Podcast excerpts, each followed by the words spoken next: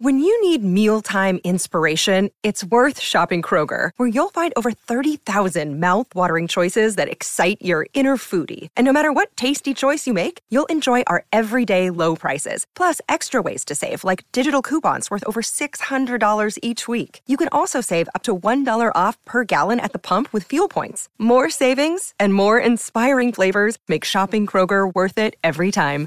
Kroger, fresh for everyone. Fuel restrictions apply. Hey,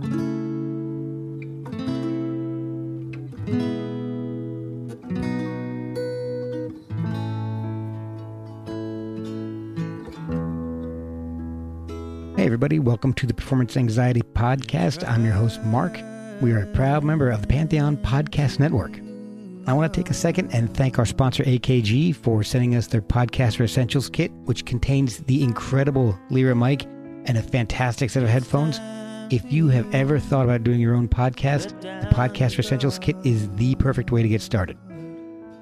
Steve Dawson grew up listening to a transistor radio instead of satellites and streaming platforms. And that informs the music that he writes today. After playing in Dolly Varden for years and releasing albums as a solo artist, Steve stepped away from music. But after taking a class with Richard Thompson and Patty Griffin, he felt the time was right to come back. Some of the work he created in that class even made its way onto Steve's new solo album, At the Bottom of a Canyon in the Branches of a Tree. But there's an entire lifetime of stories that Steve shares with us, like the inspirations for several of his albums, how he got the name for his band Funeral Bonsai Wedding, and how he came to write a book about songwriting.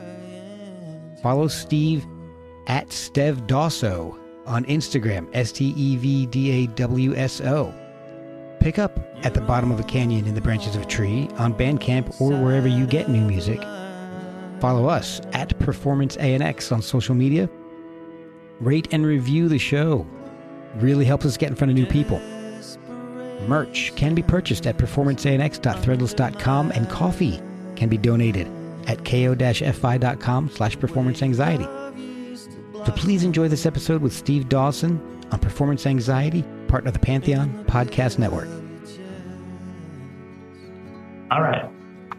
Hey, this is Steve Dawson uh, from Funeral Bonsai Wedding, Dolly Varden, and uh, I have a solo record called At the Bottom of a Canyon in the Branches of a Tree coming out July 16th. And you're listening to the Performance Anxiety Podcast. The first first way I start off is usually by um, turning off my notifications, which I completely forgot to do, but that shouldn't be a, a problem. So as long as I can ignore it, you won't even notice it coming through. But I want to find out a little bit about growing up, how you got into music in the first place. Um, was was there a lot of music in the family growing up, or uh, was that something that you came by, uh, you know, by accident? How how how did you start your passion for music? Yeah, yeah. Um, my dad is a music lover, but he no one in my family plays any music. Oh, wow. I'm the only one. I had a a distant like a great uncle that was a composer, but I never met him. He died young, and I so that's but that's Wow. my grandma would sometimes say to me, "Oh, you remind me of of Hugh," but other than that, nobody in our family played music. Oh wow. But I will say I loved I just loved the radio and growing up like in the the 70s the just AM radio was just killer. Like every song was well, I shouldn't say every song. There were a lot of crappy songs, but the, there were a lot of great songs and it was it was non-segregated so like you'd have stevie wonder and elton john and george harrison and you know all all back to back and then all these all the one-hit wonders and all that kind of stuff i just loved the radio and i remember i had this little blue uh, transistor radio that i would just carry i'd you know ride around on my bike through this in and with the radio going or go walk through the woods and just loved it so You were born in California, was that right? yeah so this would have been in san diego in california Nice. Nice. Yeah. That's a beautiful area. it is So I agree with you completely about the AM radio at the time because I grew up. Uh, I was born in '73, so I grew up with with the uh, radio from the '70s and the '80s and all. And I think a lot of things, a lot of this connectivity that we have has really like you said, segregated things because now you have things like satellite radio where you have a channel for every subgenre right. of every genre that exists. So yeah. you don't, if, if you like, I don't know, let's just say um, Metallica, you don't have to ever change the channel because you've got a channel that's just going to play you that stuff. So right. I think it, unfortunately, it, it it limits people's exposure to music unless they're willing to go out and, and look themselves. Totally. Yeah. No, there's a lot of things I never would have heard as a kid. They played Parliament on the the AM station in San Diego. I remember hearing those songs just it was just mixed in there with all the other, you know, all the other stuff. Yeah, and the DJs had a lot of more freedom. Yeah, yeah. Than, the pre-programmed stuff you get now. Because I believe there's only a couple of companies that actually own most of the radio stations. So they, I know. It's yeah. such oh, it, it's yeah. it's such a shame. And now, not only for DJs, because I have a, a, friend of mine who does a, a podcast who's a DJ, and you know he's he's one of the lucky ones that he can actually play music. You know, he's got a list that he's got to play of, of, stuff he has to play. But yeah, still, I mean, it's the fact that he's a live person in there is is one thing, and that you know he can throw in a track or two every once in a while is is, is good. But I don't know. I I miss the the excitement of of you didn't know what was coming next. Yeah, agreed. So, when did you really? Uh, well, I guess what what instrument did you start off with?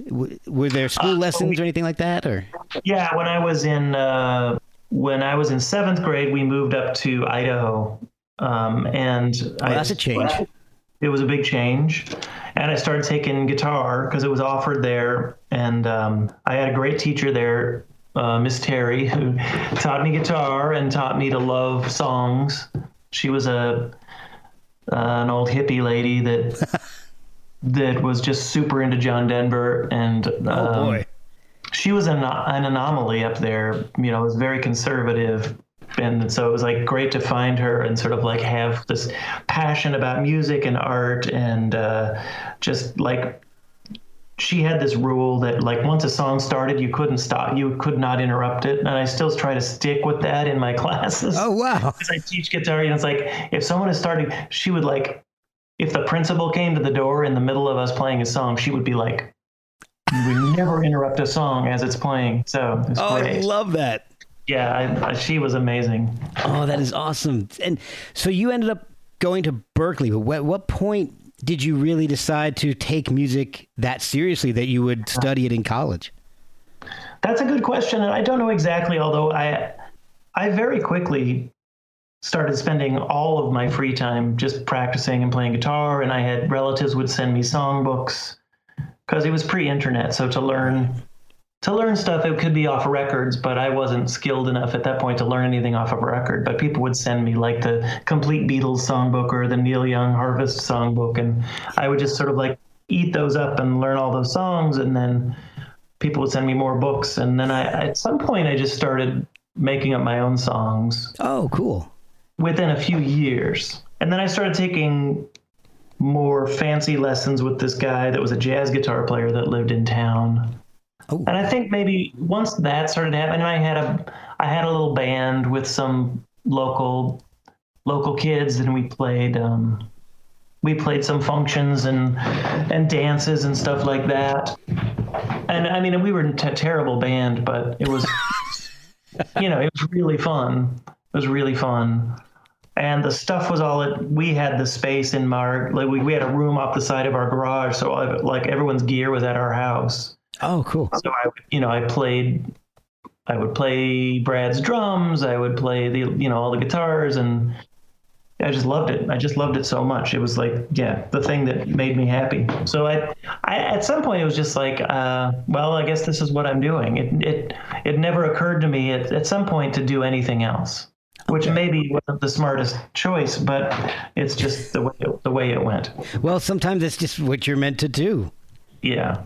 So, what did you go to uh, Berklee to study? Was it a specific style of music, or were you just going there to to figure out the, what you wanted to do? Uh, the reason to go to Berklee was at that point, so this would have been like 1983. There were two universities or two colleges that offered guitar as a major that wasn't classical guitar. So there was a lot of conservatories that where you could study classical guitar, but I'd never I'd never played classical guitar. I didn't read music. Um, really, I did a tiny bit, but not really. Wow, so um, going, going to Berklee without being able to read music that's that's challenging. Well, I don't think it was that unusual oh, really? at the time. Okay. Because you have to audition, and I went. They had a they had a summer program, so I went the between my junior and senior year of high school. I went to this sort of like five week or probably not even that long, maybe a three week summer program at Berklee, and because of that, you know, I I bypassed some of the auditioning, and I got in. Okay. Uh, and as a school of I mean, it's at the time, I guess it was considered a jazz school, but now it's just a school of popular music or a school of professional music.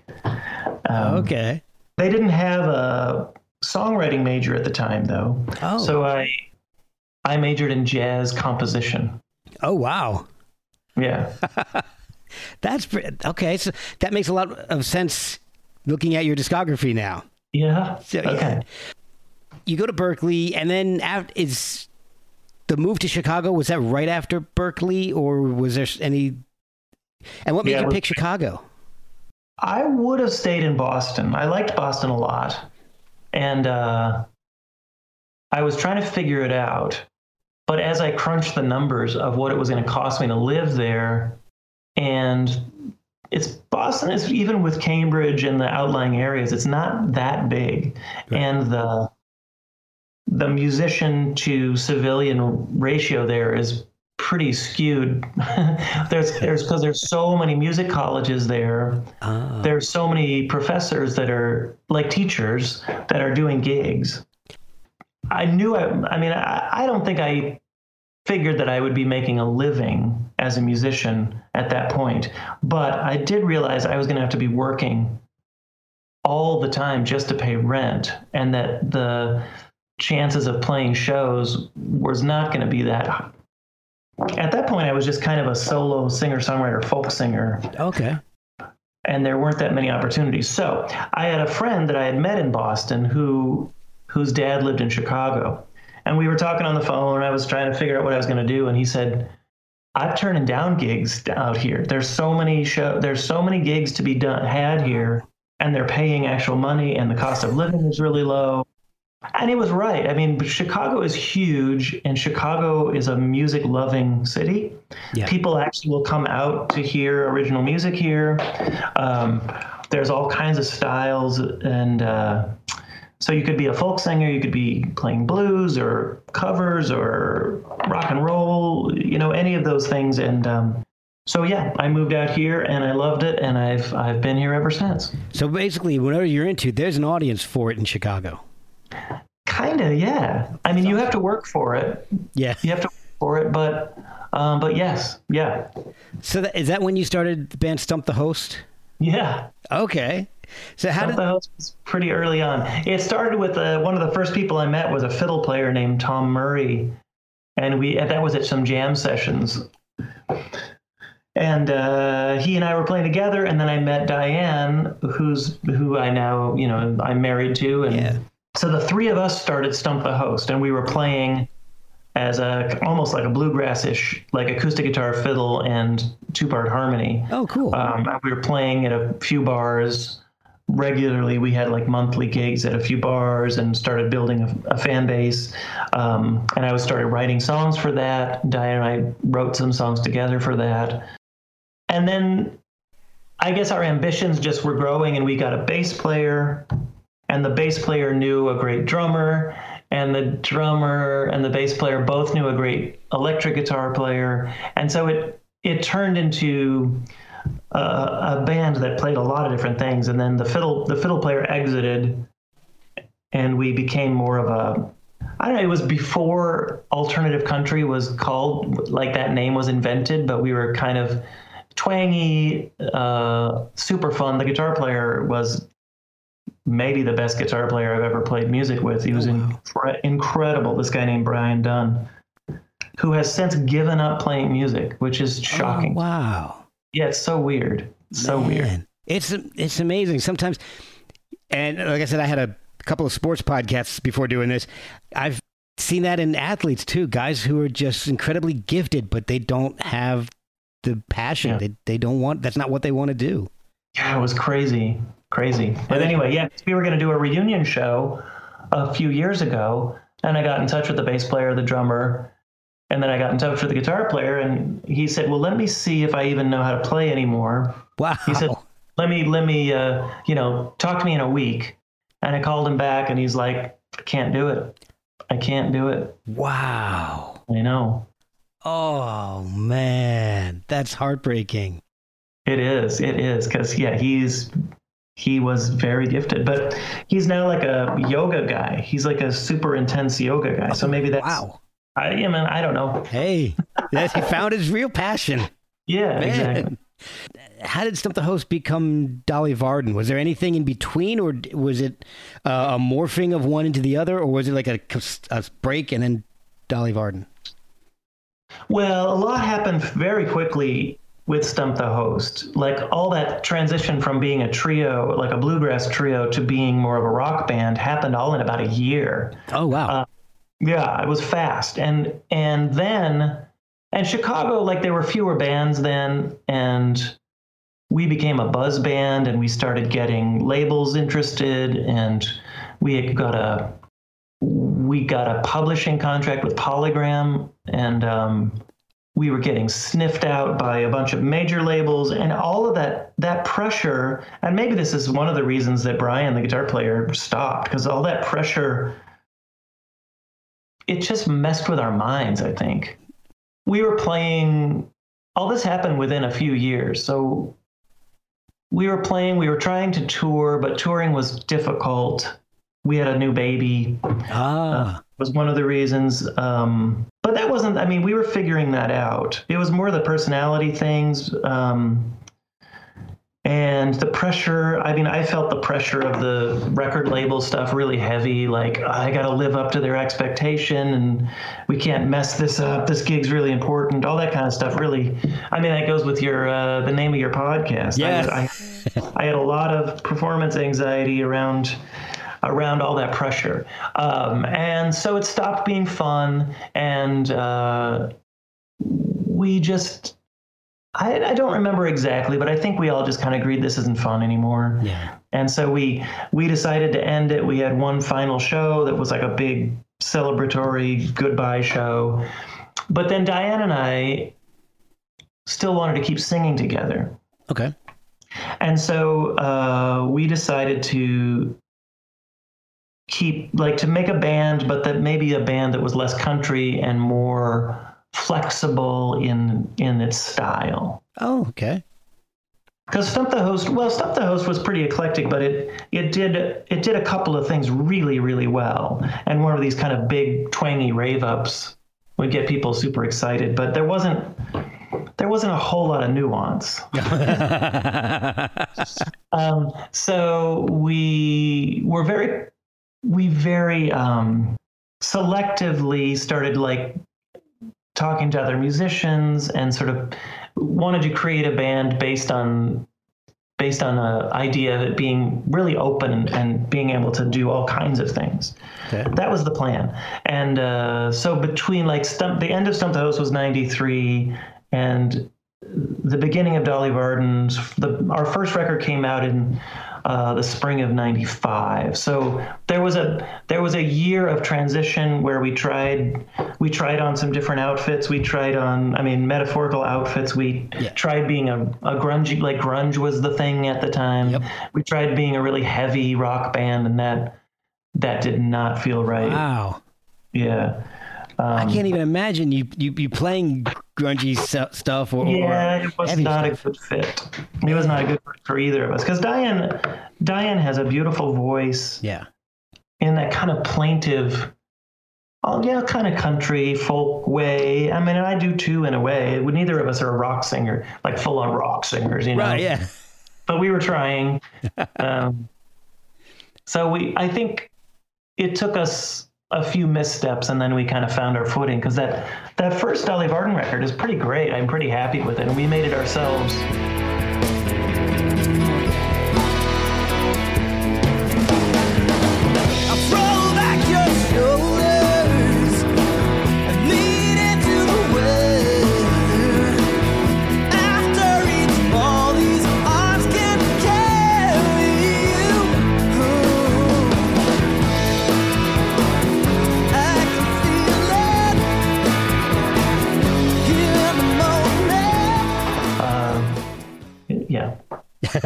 So how did you guys come up with the name Dolly Varden? Because I wouldn't have picked a variety of trout myself. Yeah, that, that was really interesting.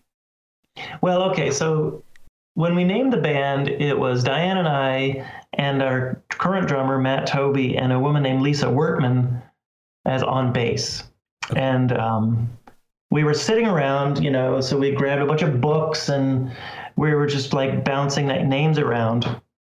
And I, I'm a fan of a poet, this guy named Richard Hugo, who's from uh, from Montana. Okay. And there's a there is a species of trout, Dolly Vardens, that that are in rivers and lakes in the northwest United States and up into Alaska. Like people will chart planes to go up into Alaska for hunt for uh, fishing for Dolly Varden. Oh wow, okay. So he had a poem about Dolly Varden skeletons washed up on the beach, and I just, you know, I we were brainstorming, so I was going through. I was like, "Oh, how about Dolly Varden?" And Diane said, "Yeah," and I was like, "Because her dad was all was a fisherman, and Dolly Varden was like this special kind of sought after thing that she knew of as a trout. Wow. And of course, like Matt and Lisa were like, no, no, we can't be Dolly Varden. Everyone will think you're making fun of Dolly Parton. Right.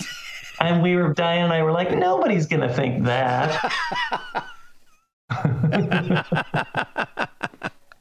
hmm. Uh, so there's uh, definitely a really cool Americana but garagey sounding sound to the to the band.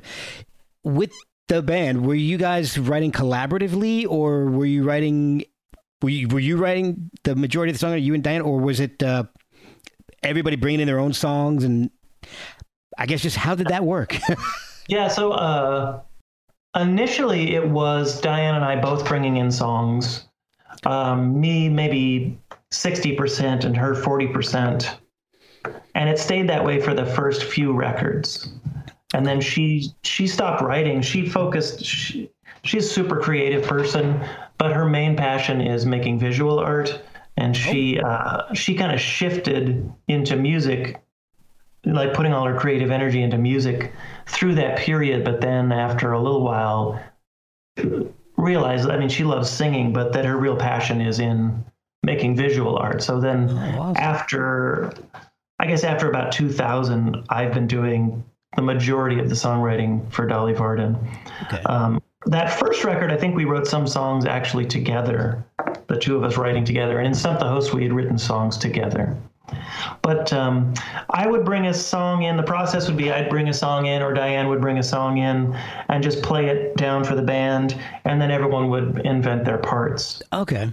We would sort of kick them around and try on different feels or different, you know, different approaches, and and just yeah, so it was organic arranging that way, but the the raw materials of the song were either mine or Diane's. Oh, okay, that makes a lot of sense as to why the the sound is very consistent, and it's it's really wonderful that that it's it, it is so consistent because it's it's very inventive, and I, I like the fact that you uh-huh. hear the. Um, or the fact that you mentioned that, that everybody was able to bring their own voice to the songs that you yeah. written.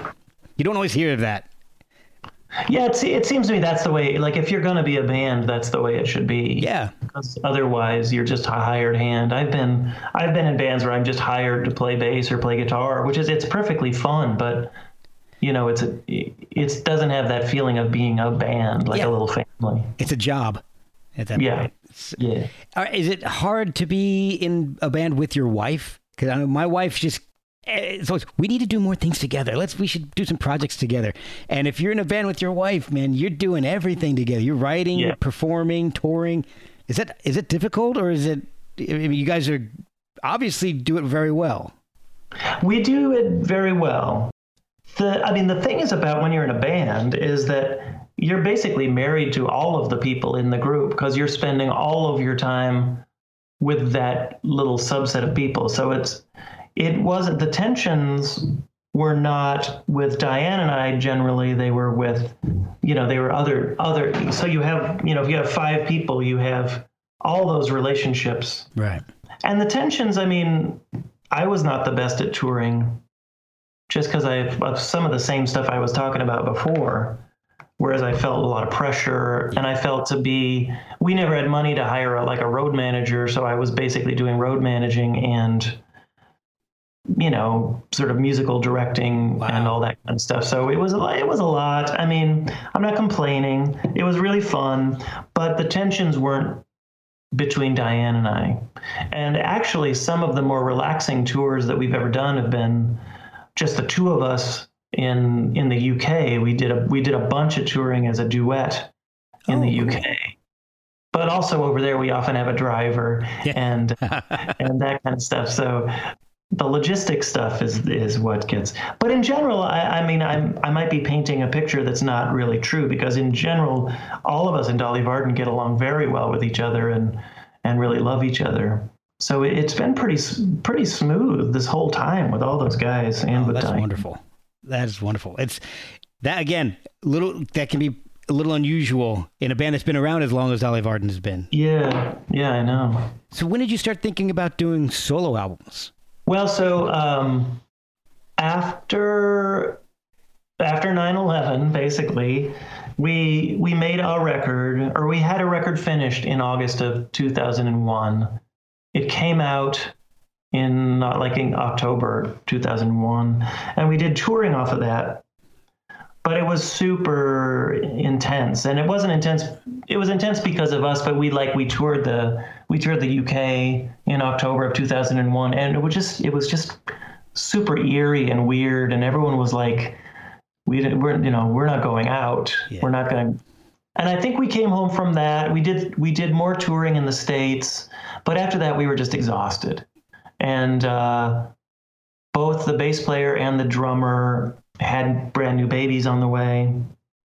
So 2003, I had a bunch of new songs, and the band was taking a little break. So I made I made the first of my solo records at home during that time. That's the one called "Sweet Is the Anchor." Yes.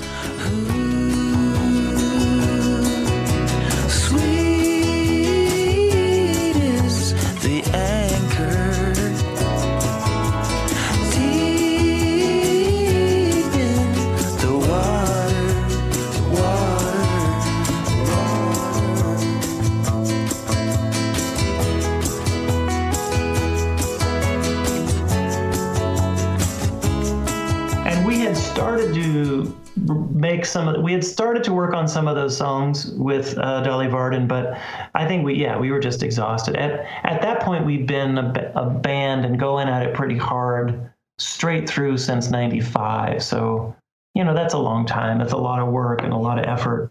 And we had a fair amount of success, and we were really happy with that. But I, those guys wanted to take a break, and I didn't blame them. But I I wanted to keep keep going. So yeah, I mean you yeah right. You've written a lot. So bef- at that point, you know, you had a single with Stump the Host in 93. So you had, and then you had uh, releases in what, 95, 98, uh, 2000, 2002, 3, 5, 7.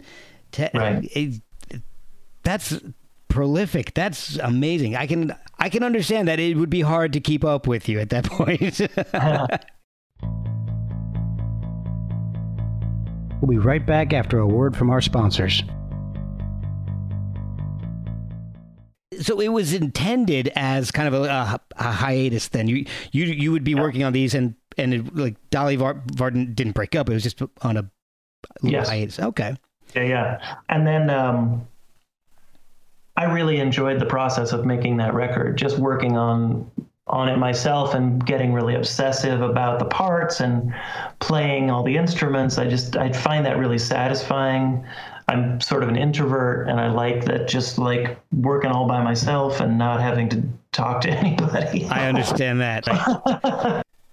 so I really enjoyed the process. So I, and it makes me do things that I wouldn't do with the band. You know, it brings out different colors and different, different emotions. So Sweet Is the Anchor was really fun and it also I on touring that record I brought in some people I I had grown to know. Uh, most significantly would be well two people. One was uh, Jason Adasiewicz, who's a vibraphonist who I ended up making. He's he's the other sort of key player in Funeral Bonsai Wedding. So I touring off of Sweet Is the Anchor is how I got to know Jason Adasiewicz better. Okay. And the other was Frank Rosaly, who's the drum, this incredible drummer who sadly has moved away from Chicago. But um, he's the other person I started working with after Sweet Is the Anchor and um, just loved playing with Frank. He's an incredible drummer. Oh, okay. So you answered one of my questions is, is how did Funeral Bonsai Wedding come together? So, you know, you, we talked about having the, the vibes and all, and was that, it's got a very different feel from the other stuff. It's definitely got a uh, more jazzy, it's got this really interesting mix of jazz, Americana, country, folk stuff. It's yeah. I really, really. Oh, thanks. I'm kind of pissed off at myself that I didn't know about it earlier because it's so cool. I sat in the front room for hours and hours. With Tiffany, the one handed cheerleader. Her long red hair tangled with mine. The moon shone through her living room blinds. Some people, it seems like people either really like it or they just don't want to hear it. Oh, it was, gosh because I've had people go like the bells. I can't take the bells. I'm like, yeah, well, you're you're not you're the wrong audience for this. Yeah, that's I love that stuff. That the the vibes yeah. on that are just amazing. Yeah, I think so too. And if you ever get a chance to see him play, it is he's he looks like uh, the you know like animal from the Muppets, and he's just like super like he's in 110%. It's it's really amazing to watch him play. Oh, that is great. Yeah. Then you ended up you, you took a break after well actually uh, before we do that, you actually wrote you wrote a book. Yes. What really drove you to write a book about songwriting? Well, around the same time that uh, Sweet Is the Anchor happened, I started teaching classes at the Old Town School of Folk Music. So it was um, I had been working at a record store called the Jazz Record Mart for a long time, and I just couldn't do that anymore. So uh, I was looking for something else to do, and uh, people who had been telling me you should be teaching at the Old Town School, you know, but um, I didn't know if that was the right thing. But anyway, I went ahead and uh, talked to the guy that that uh, hires teachers there, and he he was like, "Yeah, let's do it." So I you know I got one class, and I got a handful of classes. Eventually, I was teaching songwriting classes. So I was I started out just teaching guitar. Okay. So teaching you know basic learning how to play guitar, learning D, A, G, and and uh, you know singing. honestly, see, teaching the same songs that Linda Terry taught me when I was in seventh grade. You oh, know, that's awesome. Like leaving on a jet plane and all that. Um, which is, you know, that was kind of cool to go full circle with that. Um, and nobody gets to interrupt you. Right, no interruptions. Is absolutely. Um, so once I started teaching the songwriting classes, though, it opened up this whole world of just everyday people being creative which I which was kind of revelatory to me to see how like I was kind of biased or I was under the impression that you know only certain people wrote songs. But the truth is almost anybody can write a song if they want to. And uh, the old town school has really opened me up to that about just like people being creative is a beautiful thing and an important thing. Um, so at some point after I'd been doing it for enough years, I, so the way the classes work is I give a weekly songwriting assignment based on a word prompt or a chord progression or a okay. form, some little something about songwriting is like this is the the thing that's like okay, so t- take this and make something with it and bring it back next week and play it. Okay. So after I, after years of doing that every week, I had a bunch of assignments, and some of them were that were very successful and yielded a lot of good songs. And so people people started saying to me, "Well, you should you should put these in a book." And I was like, "I don't understand how that would even work."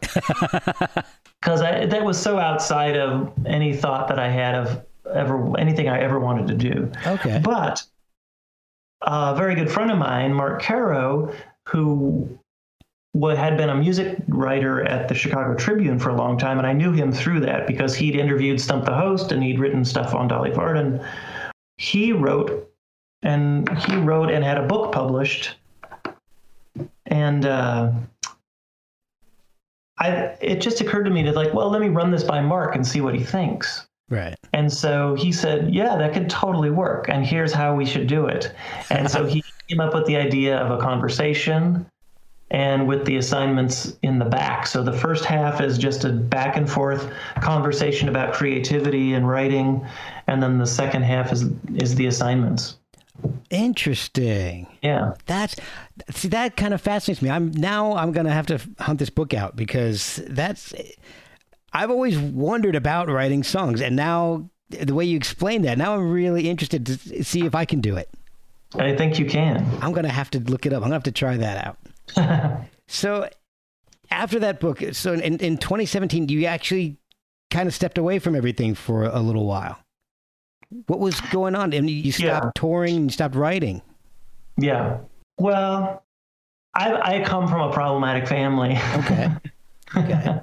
and my my mom had a lot of substance abuse issues and uh, was suicidal, and she she she survived, but then finally died in 2003, and I never really dealt with it. And my dad had walked out on us when I was a kid, and then took us back. That's why we moved to Idaho because he he took us he took us back because he had to because my mom was no longer able to take care of us. Oh wow. So it was just always not good. Yeah. And music was a music was a comfort or music was a place that I could go and you know, whatever, take care of myself. But um, I I never really dealt with a lot of this stuff until uh, until around 2014, 2015. I started, you know, just dealing with it, and then uh, around that time, well, in 2017, both of Diane's parents died. Her dad, her father died, and then right away her mother died, and. Uh, her mom had become like a kind of like a second mom or a more of a mom to, than my own mother. Right. right. So uh, at that point, I just and also the state of the world with the election and just sort of losing faith in people. I I, I just kind of bottomed out. I was like, I don't know what the point of any of this is, and I don't want I don't want to do this anymore. I don't think. I just needed to clear my head. So I canceled. I played out whatever few gigs I had remaining and then told everyone I'm just not going to play any shows and I'm just going to see what it feels like to not play, to not write. I still was teaching my classes, so I was still I still had hands on the guitar, but that was all teaching. It wasn't trying to make up new things. Right. Um, and it actually was really helpful. It, it, it sort of made me realize how much I want, I crave, you know, because I would start to feel like, oh, well, maybe I feel like writing a song. That's interesting. Or maybe I feel like I wish I was playing a show. Whereas before it, it became an obligation, you know. Ah, uh, yeah. Oh, that makes sense. And then I, uh, Richard Thompson does this yearly week long camp in the Catskills where he he talks about guitar and songwriting, and uh, I thought, well, that seems cool. That seems like something that could be re-inspiring. Okay. And it just so happened that so the summer of 2018, that Patty Griffin was the special guest songwriting teacher. Oh, cool. And um, yeah, I'm a huge fan of hers. I'm a huge fan of Richard Thompson, but he almost seems untouchable because you know, it's just like like I, I could never do that. he's like his guitar. It's just he's just like he's like an alien or something. Yeah, no kidding. Right? Yeah, like I couldn't do that. But Patty Griffin seems more possible. Even I mean, she has an incredible, angelic, expressive voice. But the it just it seems more like oh I I understand that yeah. how I could do this. So I went to that thing and it was great it was great to just sit there with both those people and sort of soak up what they had to say and to have them both talk about that it's really hard. you know, it was helpful. Like these people you admire and just talk about how much work it is, but that it's worth it. And they, you know, so I came home from that and I just said, okay, I'm going to, I'm going to jump back in. I started writing a lot and uh, I started recording. I said, I'm going to make a new solo record. And uh, yeah, I just went, went all in. So I got back from that, I guess, late summer 2018, and um, just wrote and recorded like 25 songs or more. Wow. And that's what this new record is. I don't know if it's the best of that stuff, but it's the it's it's the single it's the best single LP of that stuff. Okay. Okay. Right. And, and I will at some point issue the other stuff as well, but um, this is the sort of like it felt like it worked as a as a statement or a, a piece.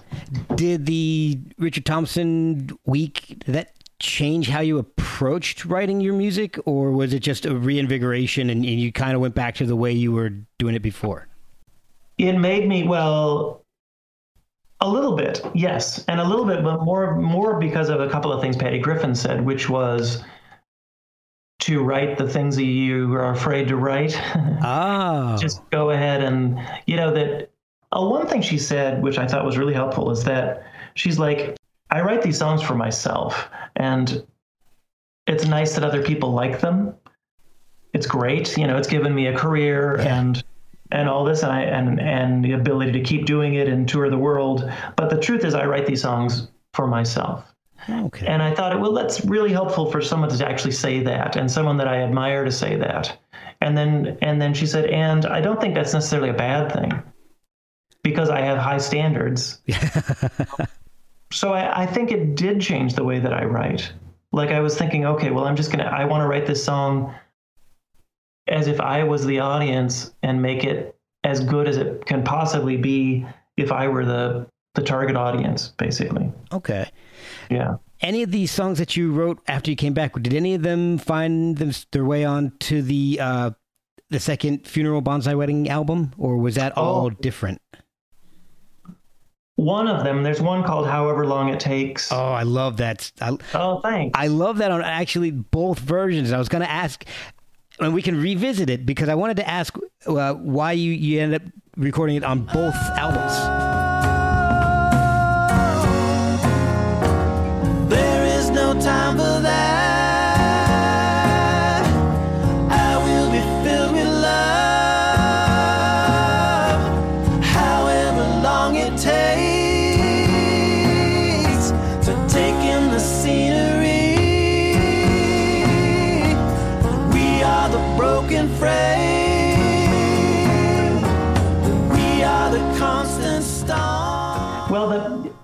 Second Funeral Bonsai Wedding record almost was an accident. It was not an accident, but it happened very quickly because I did a gig with, um, and this is before, huh?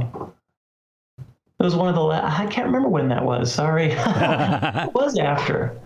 I don't remember when that was, but we did. It must have been after. So maybe it was one of the first things I did when I came back. I did a residency at the Hideout here, where I did a series of shows, and one of them was Funeral Bonsai Wedding with the string quartet. Like I had known the women in that string. I had known Melissa Bach from the Quartet Parapluie for for years and admired what she did, and I'd seen her playing with my friend Edward Burch, and uh, I just asked her, you know, would you do this gig? And she was like, yeah, that'd be great. So. Um, and then I asked Jason Roebke, the bass player in Funeral Bonsai Wedding, to do the string arrangements, not knowing what he would come up with.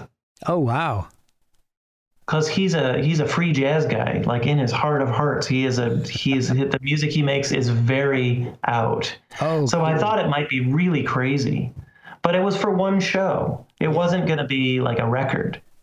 But the arrangements that he came back with were astounding. And even the string like the ladies in the string quartet were like we play a lot of arrangements these are really really good oh, cool.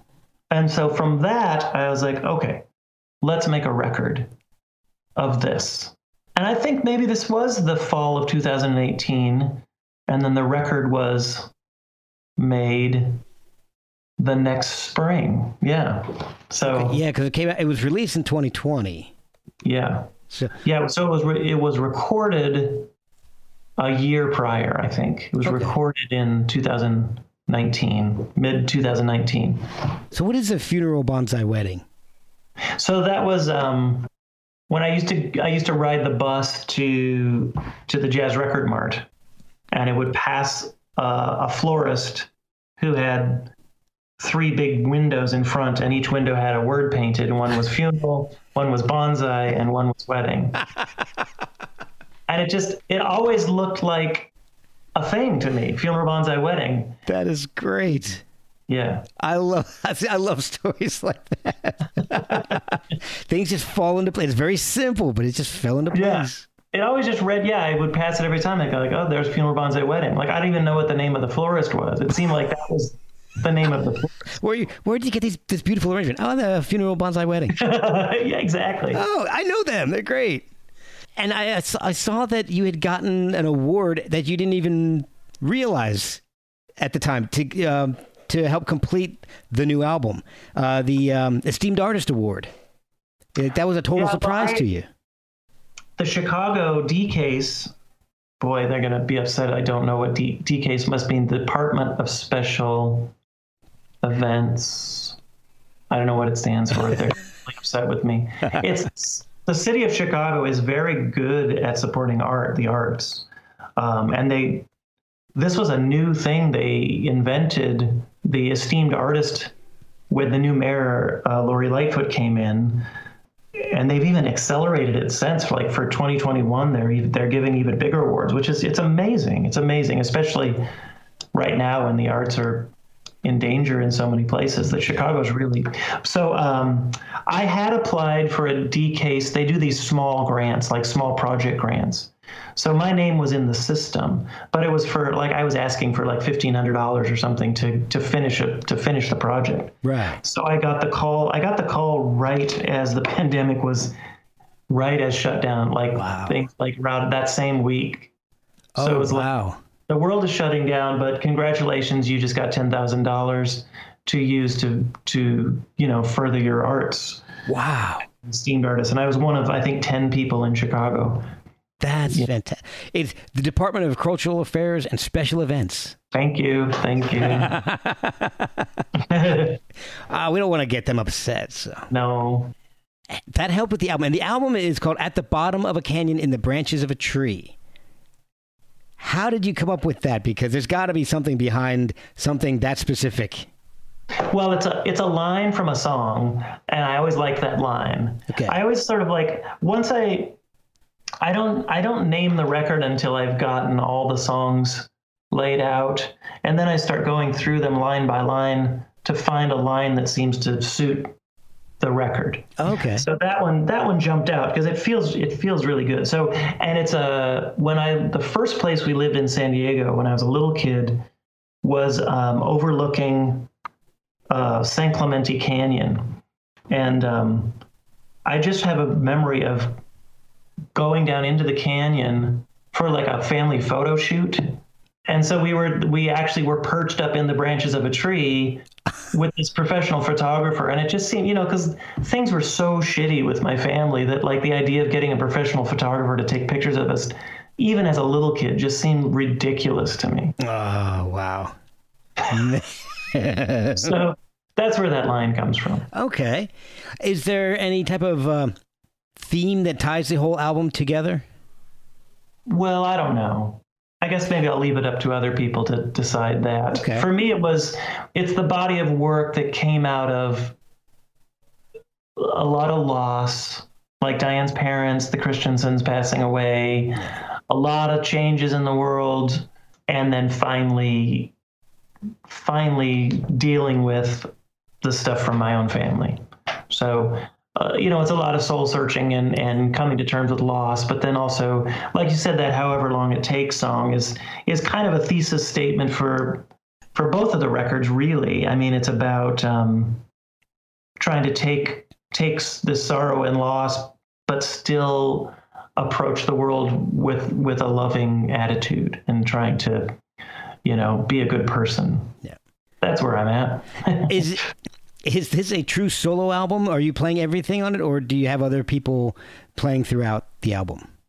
I'm playing like 95%. Wow. My my friend uh, Alton Smith is playing piano on two songs, and uh, Diane sings on one song.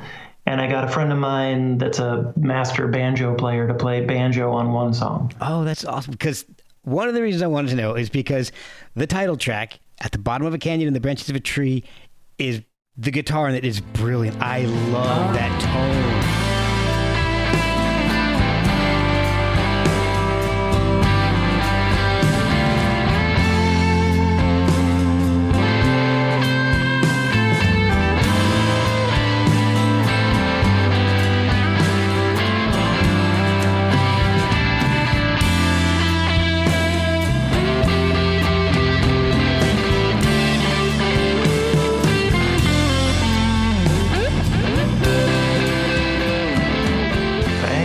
That tone, especially on the, the solo, it's just amazing. Are you using uh, vintage instruments to get that kind of sound, or uh, how? I have a well, I have a I have a casino. It's a like a '67, but it's a reissue. It's so it's you know it's not the the actual authentic thing, but it's it's it's pretty darn close.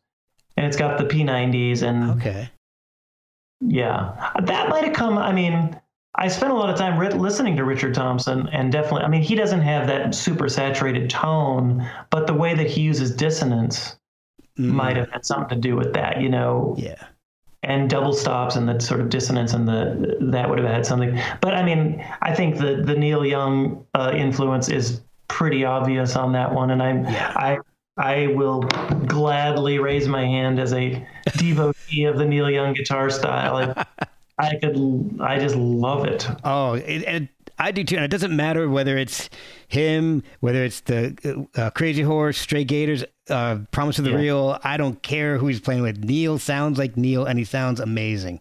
Yeah, uh, agreed, 100%. He's after you know when all is said and done, he's probably my favorite, just across the board, like songwriter, singer, guitar player.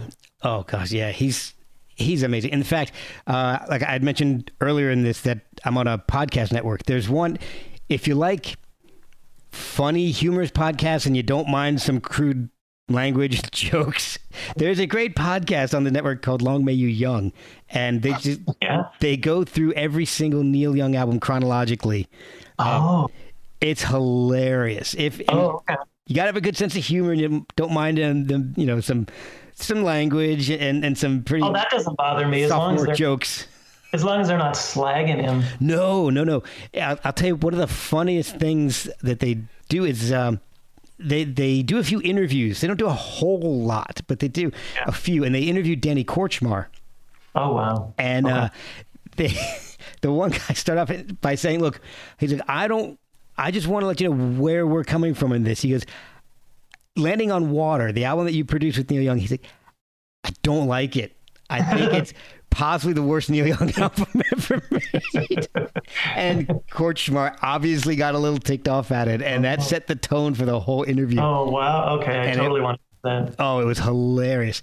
So it's uh, it's yeah, it's called Long May You Young, and it's uh, it's hilarious. There, anyway, so we were talking about your tone, and I got to I got to jog my memory back to where we were here because I'm looking at my notes and it's not helping much. Um, so I oh and the, on the album I I really like the variety of uh, sound you get, the genres and and and different really different moods of the album. Like 22 Rubber Bands is great, and I, I love Beautiful Mathematics. Again, I've been tricked and my heart's been made sick by someone who shines on the surface. When will I learn to trust my own skin when it tells me I must keep my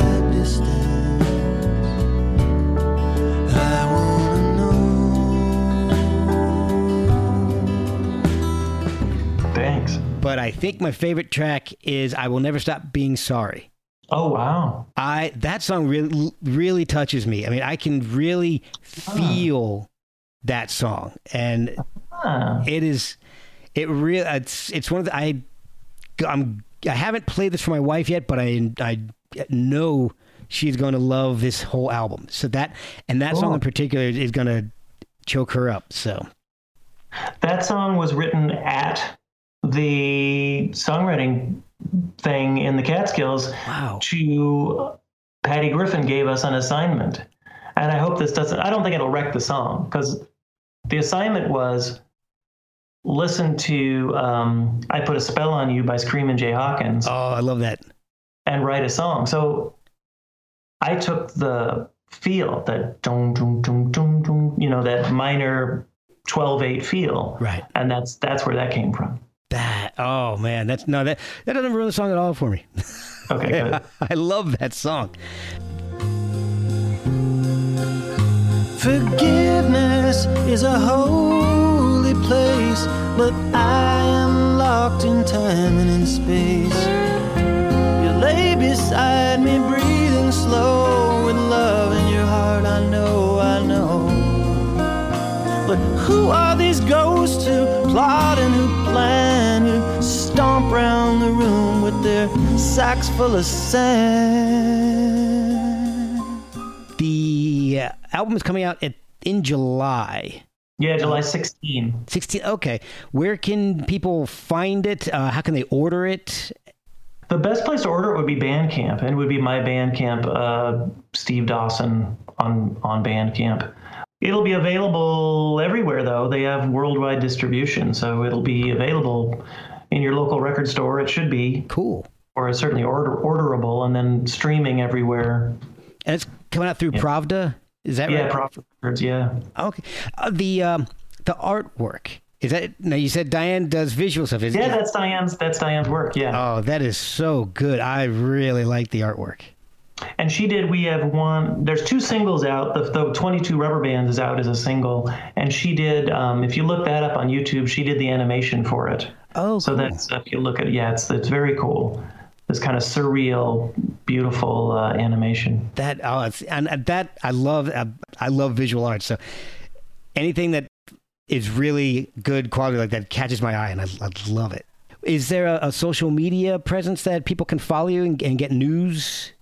yeah um, i'm on instagram and on instagram i guess i dropped one letter in my first name and last name so it's stev dawso S T E V D A W S O on Instagram. And then on Facebook, it's just Steve Dawson Music. Okay, excellent. Well, thank you so much. man. This has been a lot of fun, and uh, it I, I've really enjoyed going back and listening to the music. Uh, I mean, I'm a recent follower of you, and and I really enjoyed going back and listening to the back catalog. But the new album really, really shines to me. I really appreciate that, Alex.